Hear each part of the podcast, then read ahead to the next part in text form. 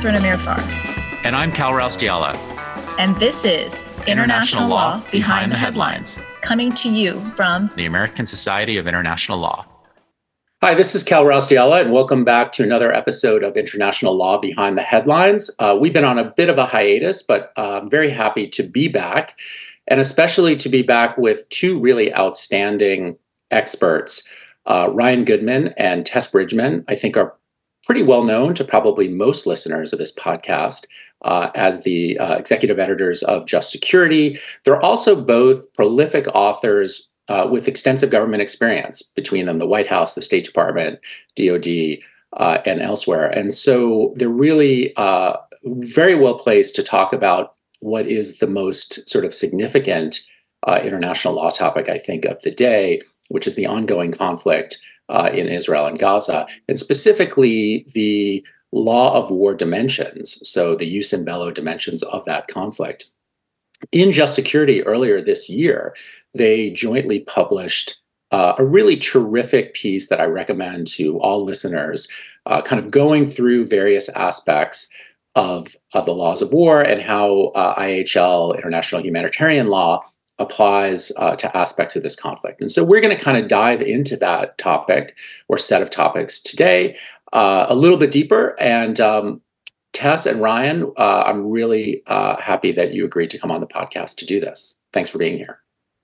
Thanks so much for having us.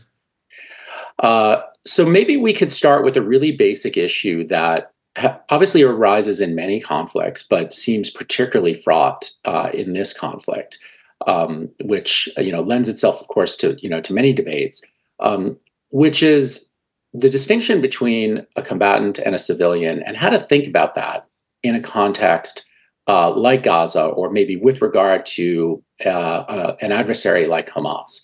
Um, I know this is something that the uh, ICRC has talked about at length. It's it transcends this particular conflict, but this conflict has really brought it into stark relief. So, could we start there and maybe just elaborate a bit on how we understand that when we have uh, kind of unconventional fighting force?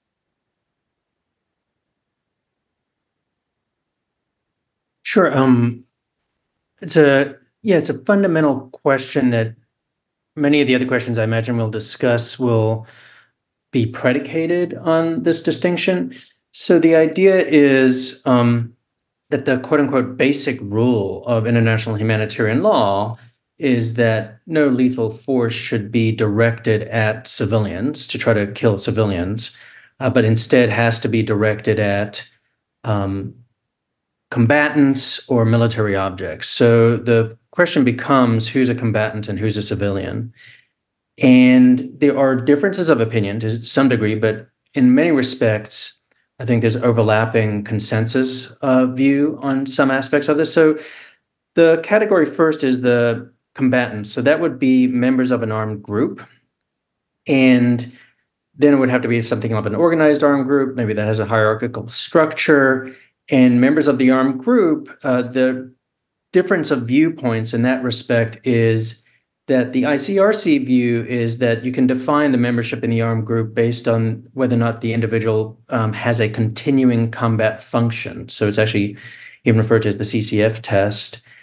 And the United States government's view, for example, would be different. It would say, no, it's actually broader than that. It's more contextual. And it's if the same individual would be considered to be a member of the armed forces in um, a regular armed force of a state, and then are they an- analogous in the armed group? So here, uh, for Hamas, it might very well raise one kind of difficult question, which is when we talk about targeting of Hamas. Well, if that's targeting the military members, then it doesn't matter whose viewpoint you take on the definition.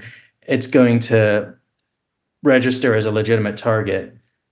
But uh, a second order question would be well, are there members of Hamas that are not part of the military wing? What about uh, the fact that Hamas apparently, obviously, runs uh, administration within Gaza and uh, maybe running schools and things like that? Th- those individuals performing those functions surely don't count um, as part of the military wing.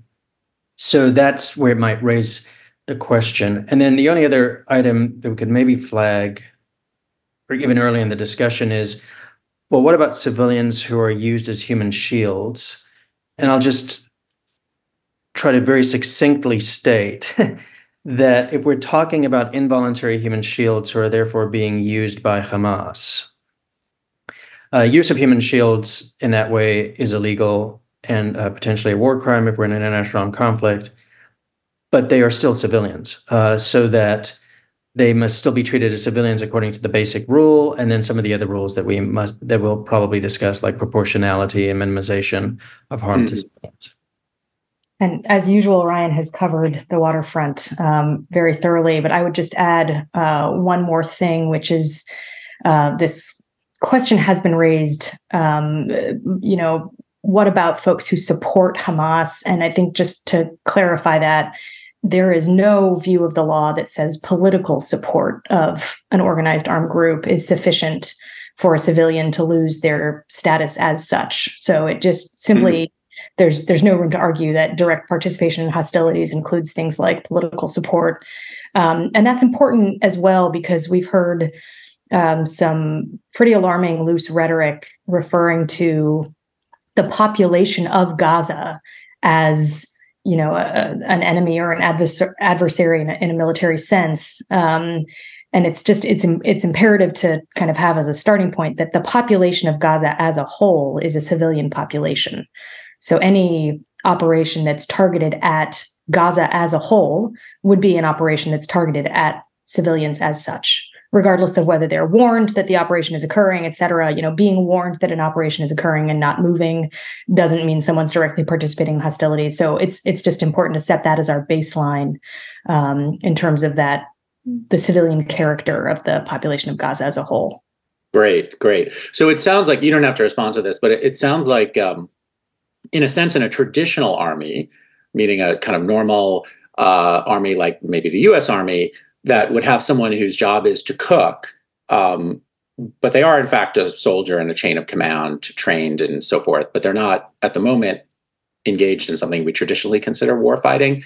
They're still targetable simply because of their status, um, even if they're doing something like cooking. But if instead you have an unconventional army or fighting force, and there's someone who's supplying food and just happens to be handing them food, that's different. And so, in some ways, the structure of your military might determine some of these distinctions. Am I, am I off base with that? No, that's right. And I would actually, you're actually hitting on something just gen, gener- generically or generally is uh, thought about in uh, the law of armed conflict, not necessarily specific to this conflict that might be applicable, which is does that create an asymmetry? Mm-hmm. Right. So if it's a state versus a non-state actor, is the exactly. cook on the state side? And part of the answer is, as you describe it, well, it depends upon how the two sides organize their military, because you could answer that asymmetrical concern by saying, well, it's not necessary to make the cook a part of the the armed forces. They could also get an independent contractor to do the cooking, just as we do private contractors do a lot of things for militaries. So it's the choice to have uh, brought them out of being a member of the armed forces. And so that if that cook were otherwise just accompanying the armed forces as a private military contractor providing food, they would not be targetable. Uh, so that that's one way of trying to understand that it's not necessarily asymmetrical. Um, yes, but that's yeah. one way of thinking through it. Yeah. No, that's really helpful because that is obviously something that arises a lot in this particular conflict. And, and of course, in this conversation, we're, we're, we're going to toggle between more abstract kind of issues and how they directly apply here. But that asymmetry is something that I've certainly seen people comment on, uh, sometimes feel that there's an unfairness or something about the fact that, you know, the Israeli military is more conventionally set up and Hamas, it's kind of very amorphous. And so there's the ability to kind of slide in and out of statuses uh, in a way that isn't always possible on the other side.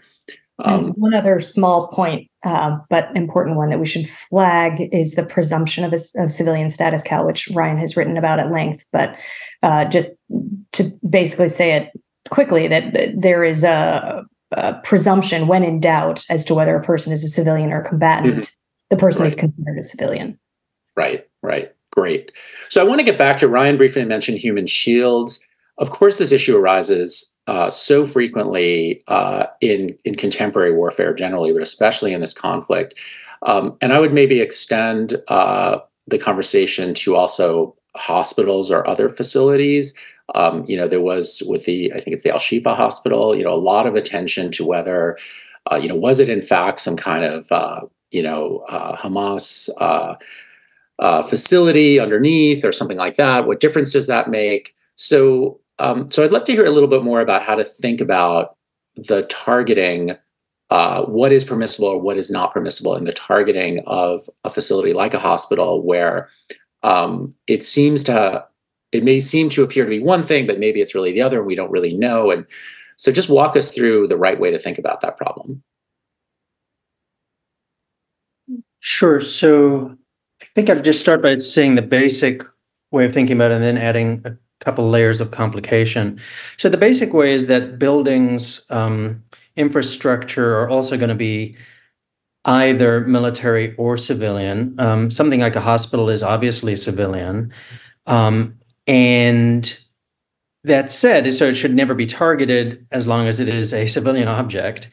Um, but uh, what if the enemy armed forces convert it and start using it structurally as um, for military purposes. Uh, so maybe they start housing arms there, soldiers there, or beneath the infrastructure, tunnels and rooms in which they um, have nodes within their military network buried beneath the civilian infrastructure, and let's say a hospital. Well, then it has actually converted it in a certain sense.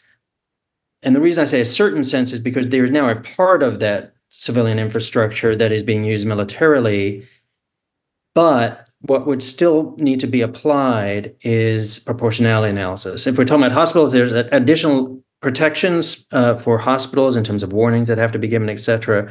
But a hospital could be subject to a military attack, but it would have to be an attack that takes into account very seriously whether or not the devastating impact on civilians is excessive in relationship to the military benefit.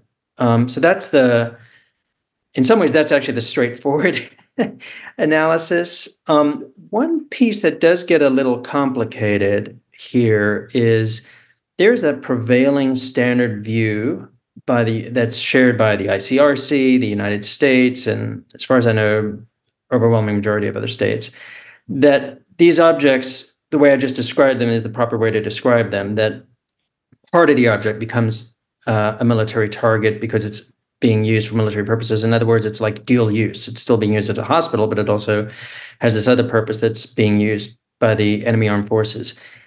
The Israeli um, position, as a matter of their formal position on the law, appears to be that no, once a civilian object has been converted to military use, if there is no other way to eliminate that military use but to take down the whole object, then the whole object gets taken down and it does not fit into the proportionality analysis. Now, they would still say any human being who's a civilian that would be killed in that kind of attack is still part of the proportionality analysis. But in terms of civilian infrastructure, um, it actually disappears from the equation. And so that's obviously a, at a minimum, let's put it this way, a very controversial view. I don't think it's well supported um, either in the body of international humanitarian law, but it's their view over a long period of time. Okay, so it's pre-existing this this conflict. That's something that the Israelis have have articulated before. Absolutely, yes. Okay, uh, that's really helpful. And so, um, you mentioned special rules or warnings for hospitals. Where do those rules come from? Like, what's the source of those rules? Uh, yeah, go ahead. Uh, go ahead, Ryan. You, you go first. Sometimes it's very straightforward. The Geneva Conventions themselves, uh, then an understanding of uh, which every state of the world has ratified the Geneva Conventions. Then you have the additional protocols in the 1970s, and um, Israel has not ratified the key additional protocol, Protocol 1, nor has the United States um, and a few other states. Um, and so then the question becomes is this part of the body of customary international law? And I'm uh, unaware of Israel or any other state really contesting the body of rules that we're describing as applying to medical facilities as customary international law that would be binding in this situation. And in some way, I should also just flag that we haven't yet discussed that some of international humanitarian law is going to be um, stricter and a greater um, set of rules if we're in an international armed conflict versus a non-international armed conflict. But up until this point in our discussion, everything is actually the same. It's almost, it's not almost, it is irrelevant uh, whether or not it would be an international or non-international armed conflict. Great. Can you briefly explain that distinction and and sort of what turns on it? Yeah, sure. I can, I can jump in here, and and Ryan, feel free to jump in as well. Uh, so there are, uh, generally speaking, two different types of armed conflicts, international armed conflicts that apply that that occur among states, uh, and non-international armed conflicts where one or more parties is a non-state actor, like an organized armed group, uh, such as Hamas. Um, such as Al Qaeda or ISIS in many of the wars the US has been fighting since 9 11. So, the kind of full set of the four Geneva Conventions, uh, additional Protocol 1 to those conventions um, applies to international armed conflicts. And mm-hmm. it's a very fleshed out body of law with a great deal of detail um, and state practice um, that, you know, it's it's fairly easy to look look to a, a, page in the Geneva Conventions or additional Protocol 1 and find a rule. Non-international armed conflict that is uh, conflicts that involve at least one non-state actor are um, uh, kind of uh, more difficult in the sense that there's a, a, smaller body of black letter law that applies. Uh, so you're looking at Common Article 3 of the Geneva Conventions, Additional Protocol 2, um, to the extent um, it, it, applies in the territory at issue, and customary international law that's applicable in non international armed conflict. So, in a sense, kind of many of the most important rules, and certainly most of the ones we've been talking about thus far with you Kal, are, are rules that apply whether the conflict is international or non international. Um, you know, targeting of civilians is a war crime crime. Uh, targeting of, of, civilian objects is a war crime.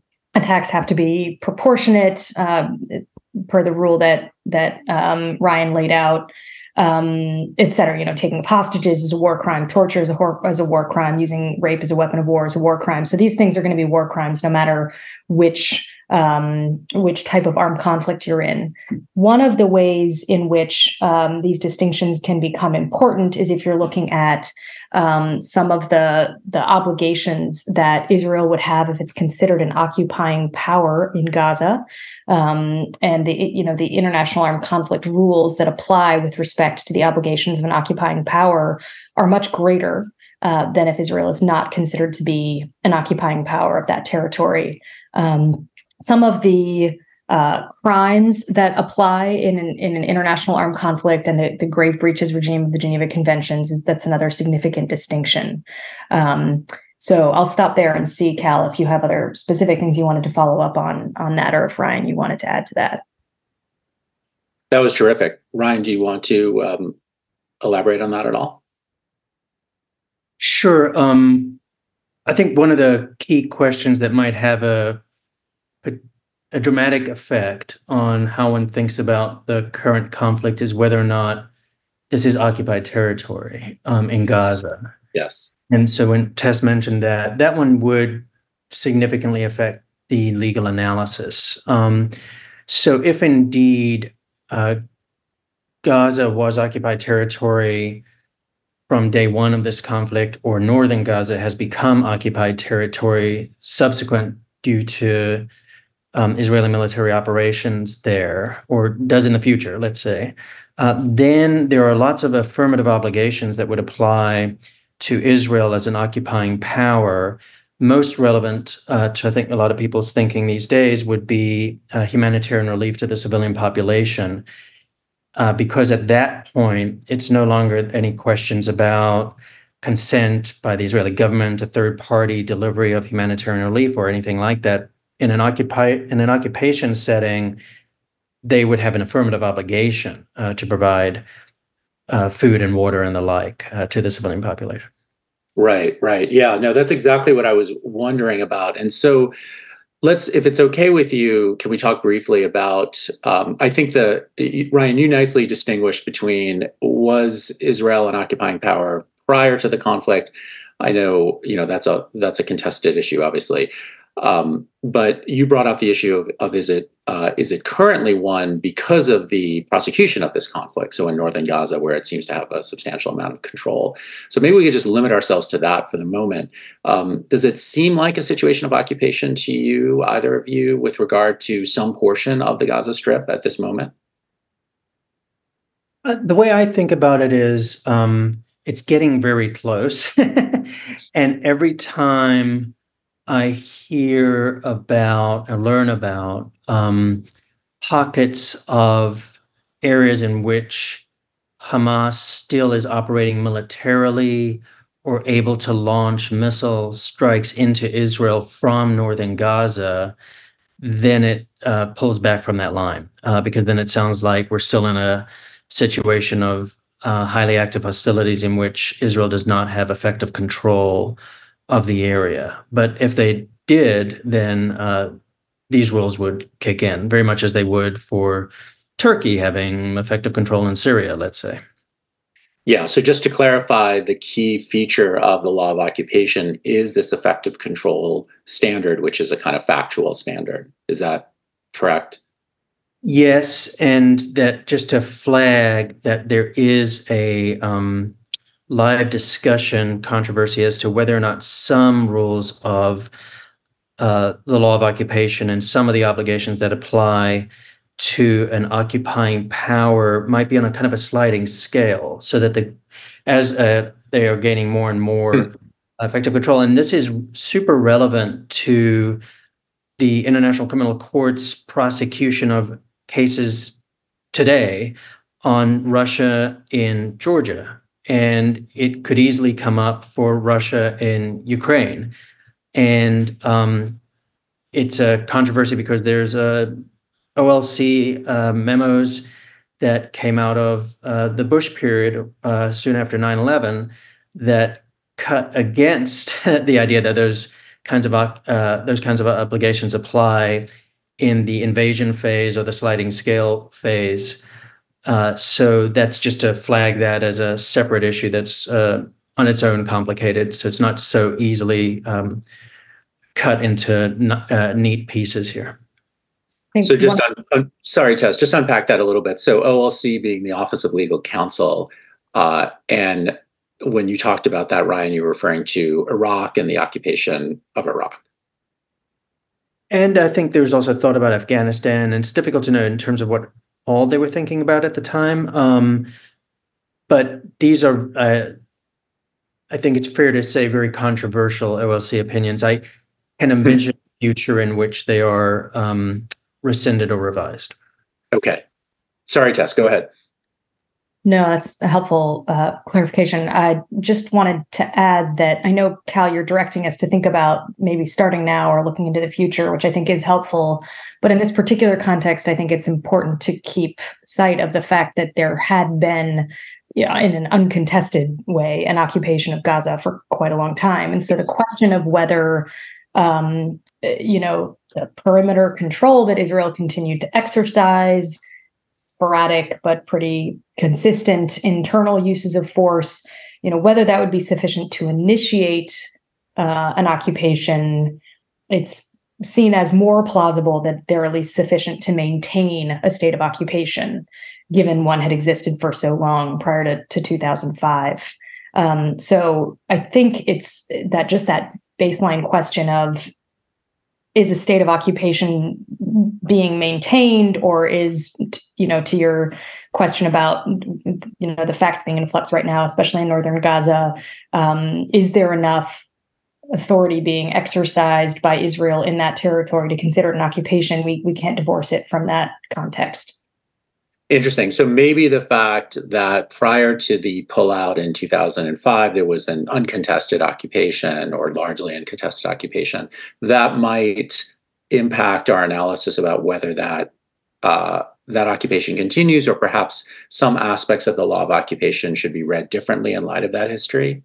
Is that Is that what you're saying? Yeah, exactly. That there's there's a, a reasonable view of the law that you know the um, the the initiation of a belligerent occupation uh, might be a different threshold than uh, what is required to maintain a legal state of occupation. I see. I see. Okay, really interesting. Well, this is a good segue to maybe our final topic, as we're going to run out of time shortly. Um, which is sort of about the flip side of this, I guess, in a conceptual sense, which is siege and the notion that maybe Gaza has been and remains, but certainly prior to the conflict, people argued that it was under some form of siege. Um, and then what are the obligations, whether it is a siege or not? Um, just generally, what are the obligations of Israel uh, with regard to things like the water supply or allowing humanitarian assistance in? So we just flagged a moment ago that in a situation of occupation, the occupying power has to uh, you know, care for the population. It's standing in for the prior sovereign in a sense, or the quasi-sovereign in this case. Uh, but what sort of duties does Israel have with regard to, let's just use water as the kind of stand-in for all of these things that keep human beings alive? Uh, what are those duties? So there are a few different ways of looking at this, and I think I'll mention one piece that's not really talked about as much. But what I think there are ways of looking at it that are pretty obvious in a certain sense is um, there's no necessary affirmative obligation on the part of Israel to supply um, food and water and the like to a the population. Um, and the key question, if they're not in occupying power, um, the key question is really about denying humanitarian relief from third parties, from humanitarian organizations that are impartial, that would otherwise provide the food and water necessary for the survival of the civilian population. And there, there's a good argument for um, the strict prohibition on the use of starvation or the deployment of starvation in warfare. Tom Dannenbaum's written a fantastic piece of just security on this. Yes. The International Criminal Court uh, chief prosecutor um, has uh, specifically reiterated that the prohibition on starvation can, under the specific terms of the Rome Statute, be triggered by denial of humanitarian relief. Uh, so one doesn't even have to think of like, is that a logical um, argument? It's in the text of the statute itself. Then the next step on the analysis is well, there's an idea that in international humanitarian law and the additional protocols in the ICRC's study on international customary international law, a state must uh, have to consent to it is dependent upon a state's consent, but then the state's consent cannot be withheld arbitrarily.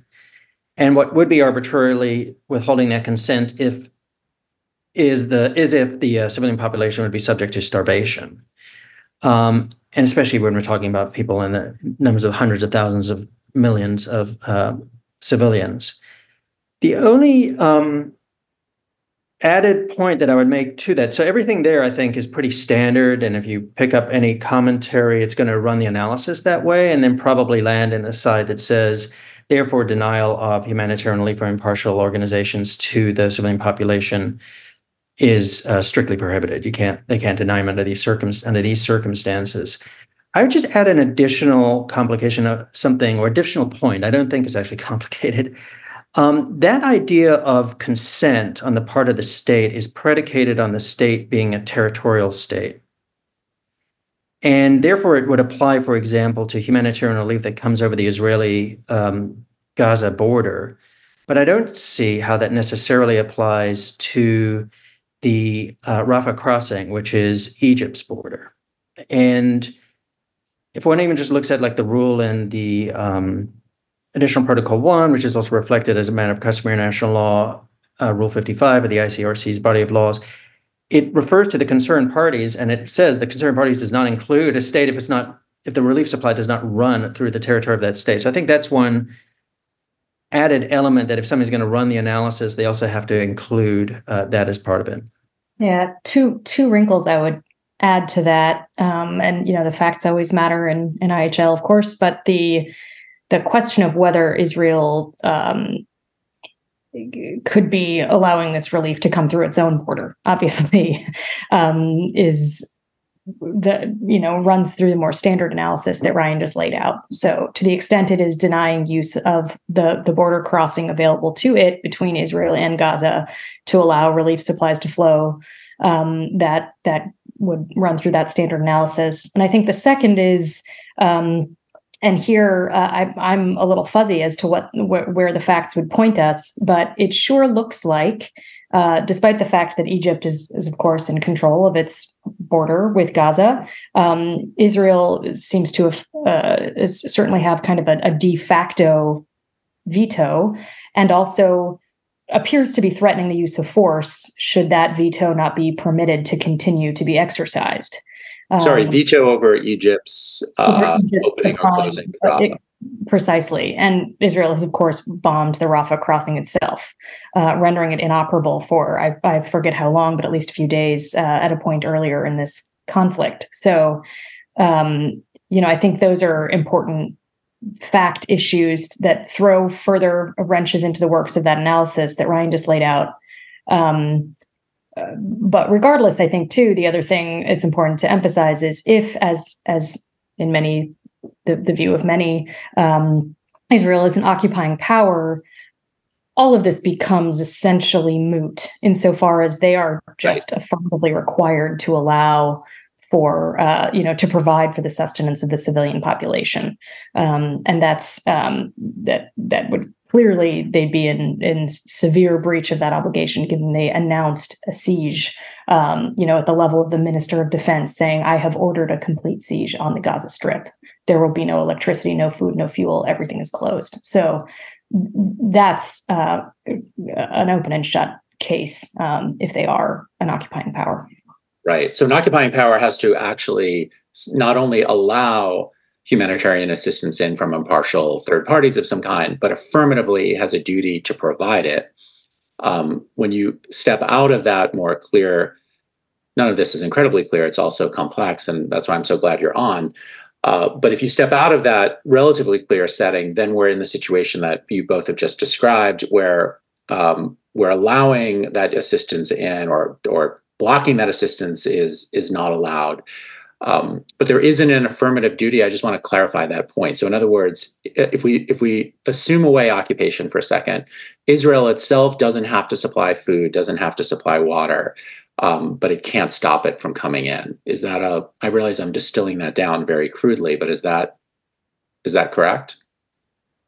Yeah, the way we laid it out in um, in the the piece that we wrote with Mike Meier um, was to essentially uh, point to the denial of consent can't be consent can't be withheld arbitrarily. And there is some some content to that. If you look to the ICRC commentaries to additional protocol 2 um, it's essentially um, you know the survival of the population uh, is is uh, if it is threatened and, and a humanitarian organization um, fulfilling the conditions of impartial, impartiality and non-discrimination, et cetera, right. is able to remedy that situation, the state cannot deny um, those activities to take place. And it goes so far as to say, then, as as a result, that such a refusal would be equivalent to a violation of the rule prohibiting the use of starvation as a method of combat um, of, of uh, starvation of the civilian population. So um, you know there is debate i would say as to exactly where you draw you draw those lines um, in terms of what it means to arbitrarily withhold consent. Um, but certainly if you have as you do in the gaza in the gaza case um, impartial organizations um, that are attempting to remedy the, the situation and consent is denied you have a problem. You do have the wrinkle ryan raises though about whether egypt could could simply permit that assistance to come right. through. A sufficient assistance could come through the Rafah crossing, um, and and what to make of the fact that Israel is essentially exercising de facto control, even though it is clearly sovereign Egyptian territory, et cetera. Terrific, terrific. So I know we're out of time. It's just such a good conversation. I just want to ask one tiny additional question that builds off of that point you just made, Tess, which is what about the water? What about the other side? Sorry, the ocean, the sea. So there's sort of three ways in. There's through hmm. Israeli territory, there's through Egypt, and then Gaza, of course, has a long coastline. Does that change the analysis in any way? Oh, I can jump in a bit. Um, and I, I also want to just pivot to something else as a related point to kind of a global perspective on our discussion. Um, it could change their perspective with respect to obviously. Uh, I would assume that if there are third parties that could deliver supplies directly, in which they're therefore once again not crossing um, right. any state's territory, then here we go, and we're back to the same um, kind of equation as with respect to uh, Rafah and Egyptian uh, territory. Maybe even simplifies the question yeah. to a degree. The only other piece that I might flag is that maybe um, maybe this could change the analysis if we're in a non-international armed conflict and then state consent is a little bit different and uh, the, the consent of the armed group. Um, but I guess if there's one other thing I'd just love to add to our conversation, I do think that our conversation, just reflecting back on it, what we're dealing with are some difficulties within the law, some gray areas within the law, some factually complicated um, predicates as to whether or not the law would apply one way or another, which is um, all of great importance. And that I think what we're it makes for this kind of a conversation of wrapping our hands around it. I do I do want to say though that at a certain level there are other aspects of the conflict that are also quite clear. Um, so to me, there's just a part of our conversation, which we focused so much on like evaluating to a significant degree Israeli actions and whether or not they do or do not cross the line uh, that that are drawn by uh, international humanitarian law. And Tess's earlier comments touched on this as well, but I just want to make it even more explicit. Um, let's say the actions of October 7th by Hamas and then continuing by Hamas since then, like the law is clear and the facts are pretty darn clear too, right? So uh, where Tess had mentioned the list of um, conduct that would amount to war crimes, whether we're in an IAC or a NIAC. A lot of that's coming out of you know October seventh: murder, rape as a weapon, hostage taking, um, and then continuing um, with host, uh, still con- uh, uh, keeping hostages captive and um, sending rocket missiles that are indiscriminate uh, in the sense that they can't distinguish between Israeli civilian populations and military targets. Uh, but in some ways, that doesn't give rise to a as media discussion because the law is clear and the facts are so clear along those lines.